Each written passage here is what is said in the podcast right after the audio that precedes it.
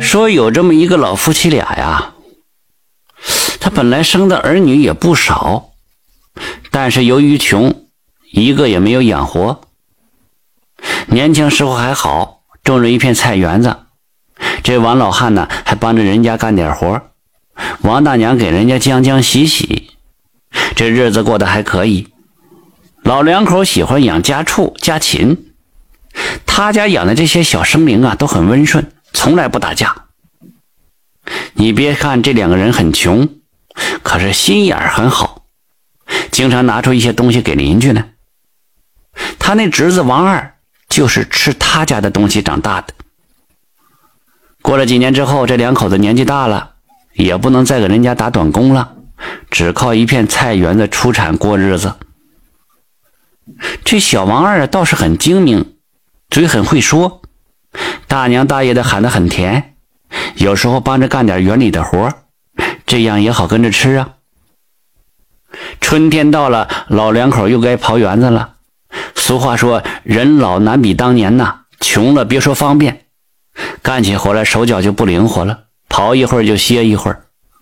刨着刨着，大娘那镢头轻轻响了一下子，一看，一个戒指被翻上来了。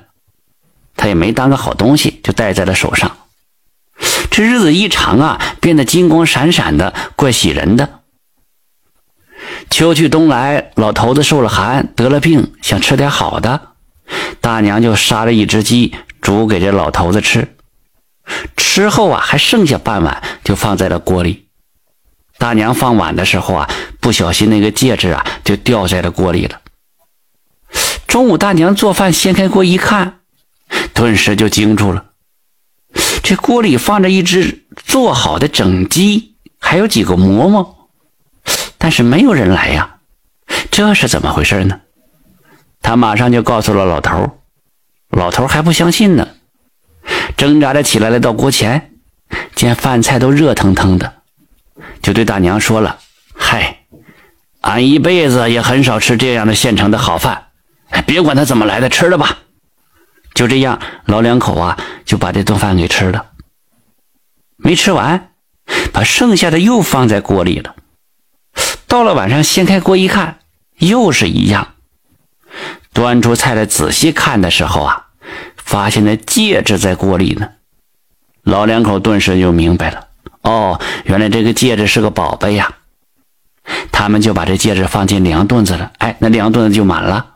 放在钱柜子里，钱柜也满了。但是老两口还照常种菜园子，不过手头宽裕了，救济的穷人也比以前更多了。这王二不经常在大娘家吃饭吗？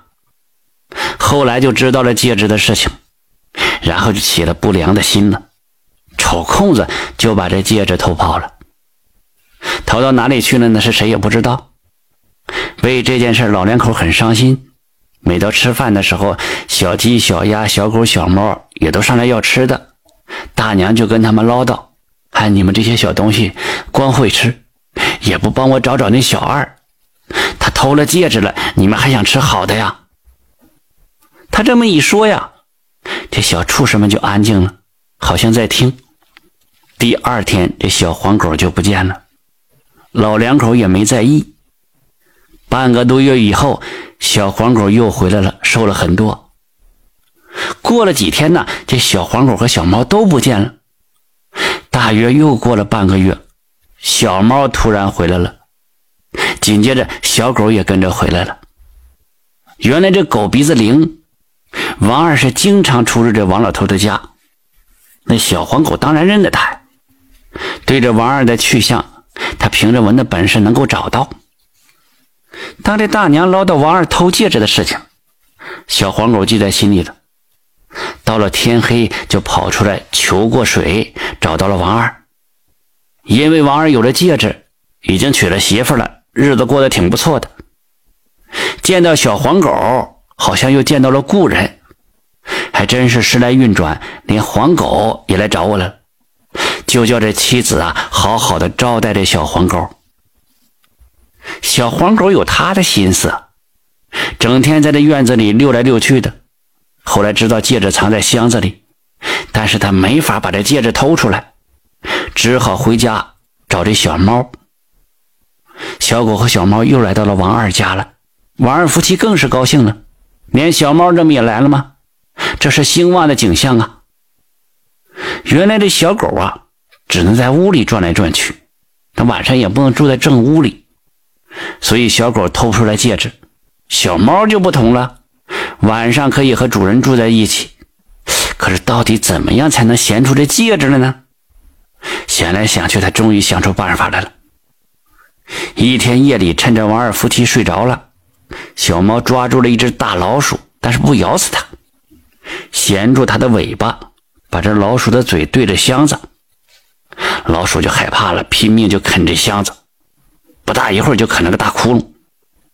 小猫就钻进箱子里，就找到那个戒指了，衔住这戒指就钻出屋外。然后这狗驮起小猫一溜烟就跑了。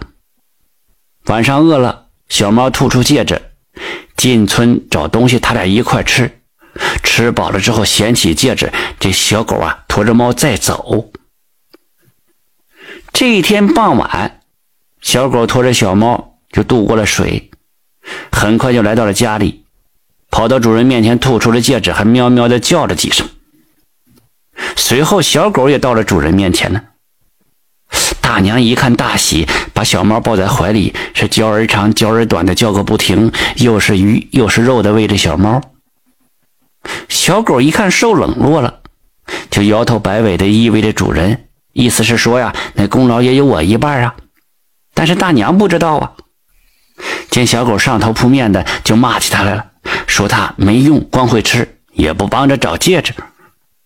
小狗那个气呀，就再也忍不住了，以为都是猫冒了他的功呢，使他受了气，就向这小猫扑去了。小猫立刻藏到了主人的怀里。大娘一见，拿起火棍子就打这小狗。从此，这猫和狗啊就结下了冤仇了。现在呀，那狗看着猫啊还咬呢。